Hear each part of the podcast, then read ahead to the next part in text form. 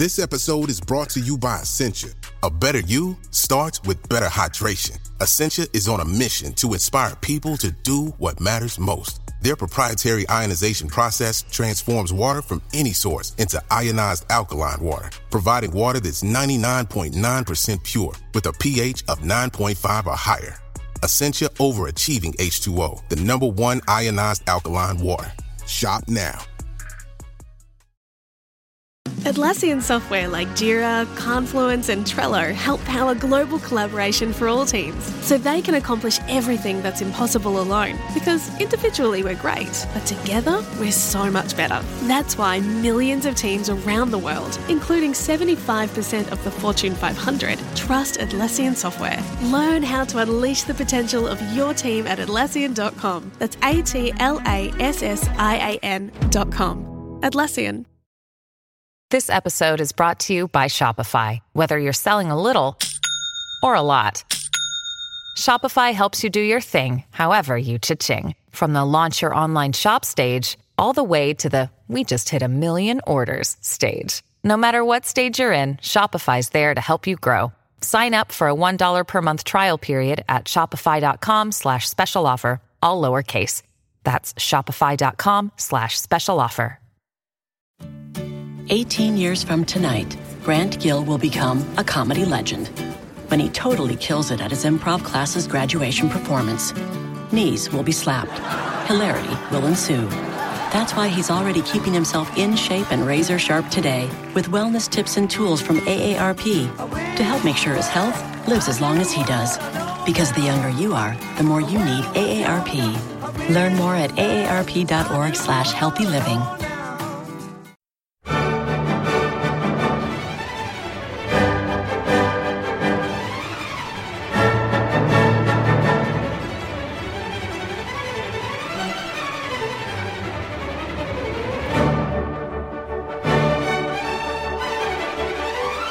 Welcome to the BBC Music Magazine podcast. You can subscribe to the magazine by visiting classical-music.com or to our interactive iPad edition by visiting itunes.com. BBC Music Magazine is now an official Apple Music curator, and you can listen to our exclusive playlists by visiting applemusic.com slash bbcmm. Welcome to this episode of the BBC Music Magazine podcast, in which we're exploring our September recording of the month. I'm Rebecca Franks, the magazine's acting deputy editor, and joining me in the studio today is Eleanor Cooper, our editorial assistant. Hello. Where'er You Walk is a programme of arias written for Handel's favourite tenor, here sung by Alan Clayton and joined by the choir and orchestra of classical opera and conductor Ian Page. It's on the Signum label. So, to get going, let's hear an extract from the opening track of the disc Tune Your Harps to Cheerful Strains from Esther.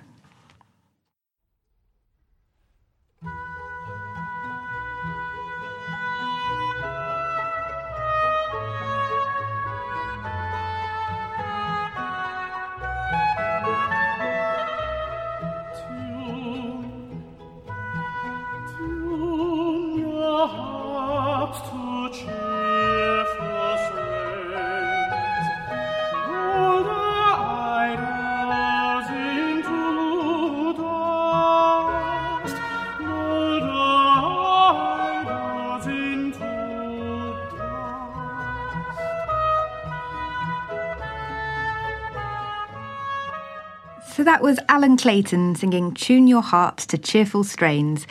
This was probably the music that Handel first heard his favourite tenor performing.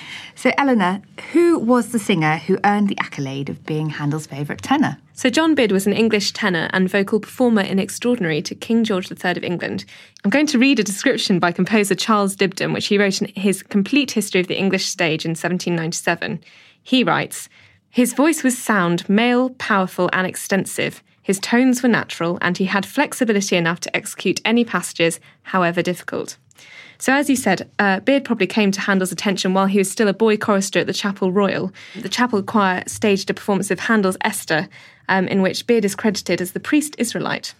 After his voice broke, he left the Chapel Royal Choir, and within a fortnight, he made his debut in Handel's revival production of Il Pastor Fido as Silvio. He quickly became one of Handel's favourite singers, which was significant in an age where castrati and sopranos were actually the divas of the opera scene.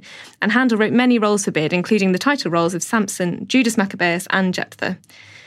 Beard had a very interesting life. Um, and in 1739, there was a bit of a scandal when he secretly married Lady Henrietta Herbert, who was daughter of the Earl of Waldegrave, um, in a ceremony at Fleet Prison. This led to the excellent insult from a certain Lord Egmont, who said that Beard had no prudence below the girdle. He had a uh, rather sad life with Lady Henrietta Herbert, as her family were very disapproving, and she died 15 years later. After she died, he then married um, the daughter of the manager of Covent Garden Opera House, um, which led to him taking over as uh, manager of the Opera House in 1761. Um, and then he sold it when he wanted to retire in 1767 and retired to Hampton and died in 1791. He sounds like an absolutely fascinating character. And actually, in the booklet notes uh, by David Vickers, it's a wonderfully detailed history of his life and his relationship with Handel. Um, I think that's really worth pointing out, actually, because, you know, booklet notes can be such a mixed bag, but mm. here are some really excellent, detailed, interesting, lively, colourful the, notes. Yeah, the particularly nice thing is that you have a general overview of Beard's um, career, and then for each track, he goes into more detail about specifically what Beard's involvement in, in that um, opera or oratorio would have been, which is lovely to, to kind of read along with. Yeah, I completely agree. Okay, well, let's hear another taster from this disc. Uh, now let's hear Tu Vivi e Punito from Act 2 of Ariodante. Um, here, Beard played the role of Ariodante's brother. And in this extract, he's, well, in the whole aria, he's urging Ariodante not to kill himself.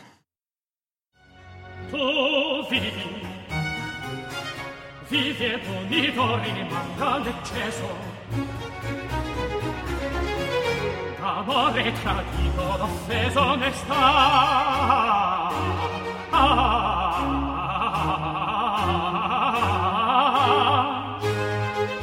d'amore tradito d'offeso onestà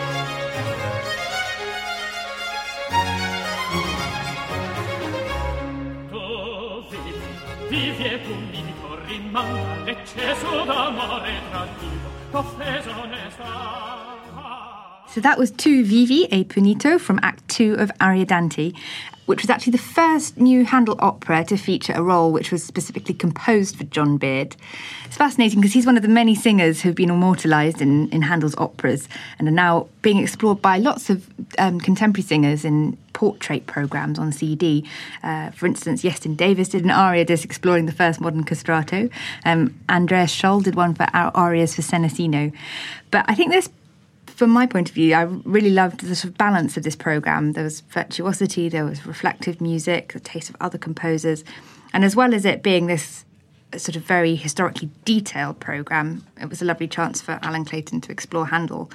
Um, but I believe actually the person who masterminded the program was the conductor Ian Page. So I wondered if you could tell us a bit more about how it's been put together. Absolutely. So Ian Page has put together, as you say, this really fascinating overview of um, John Beard and Handel's relationship. So what we have here is a chronological description of Beard's career, kind of passing through each of these operas. Um, and it's not just Handel on the disc. Uh, there are a couple of arias from other composers who are contemporaries of Handel, but also contemporaries of Beard. So Boyce, um, there's extracts from Boyce's Solomon. Um, and Boyce was actually the same age as um, Beard, f- roughly. They had their same first professional engagement in the same year. Um, so they're kind of, they're more contemporary, um, and also uh, one from Thomas Arne and also J.C. Smith. I think is a lovely addition to the program to have the contrast. So it's not all Handel, and you can see the kind of um, historical context in which Handel was composing, and also which Beard was living and performing in. So let's hear an extract from one of these other composers. We're going to hear "Softly Rise, O Southern Breeze" from Boyce's Solomon.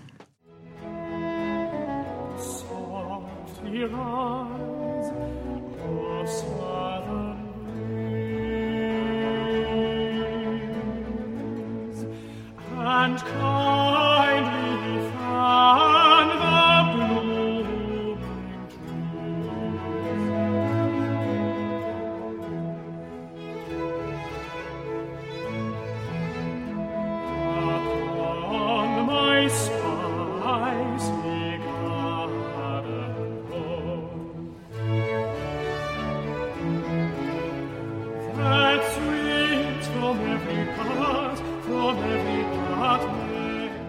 So that was Alan Clayton and the Orchestra of Classical Opera in Softly Rise, O Southern Breeze from Boyce's Solomon.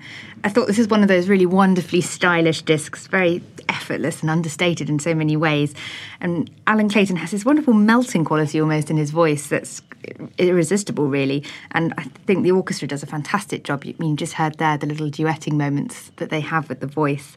What for you made this performance special? I think you're right that you can hear um, Alan Clayton's got a very uh, special relationship with the orchestra. Um, and Ian Page actually speaks a little in his program note about um, how he and Alan Clayton have had a relationship going a long way back to when um, Alan, I think, had his first singing job with Ian Page when he was just out of um, conservatoire. So that it's a it's a real uh, long-standing relationship, and it seems to have really come to fruition in this disc. And there's actually a really lovely uh, video on Classical Opera's YouTube channel of um, the rehearsal practice and um, kind of putting together of, of this disc. And you can see in that the the relationship that they have is is very two way. They uh, the orchestra are giving ideas to it, as is Alan Clayton, as is Ian Page. It's kind of a very collaborative thing, and I think that comes across in this disc. Well, to round off the discussion, how about we hear an extract from the title track, which actually concludes the disc?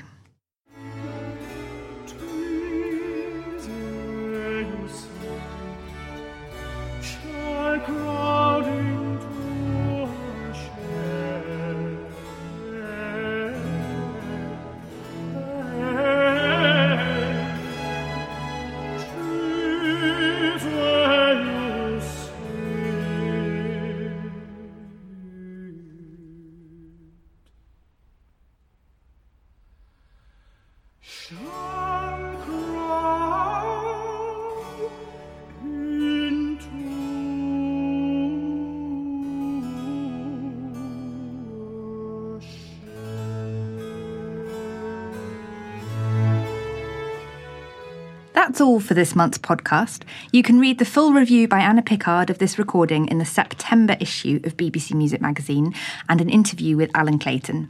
We'll be back next month to talk about another great new recording. Goodbye. Goodbye. Thank you for listening to this BBC Music Magazine podcast, which was produced in our Bristol studio by Jack Fletcher. For more of our podcasts, visit our website at classical-music.com or simply head to iTunes.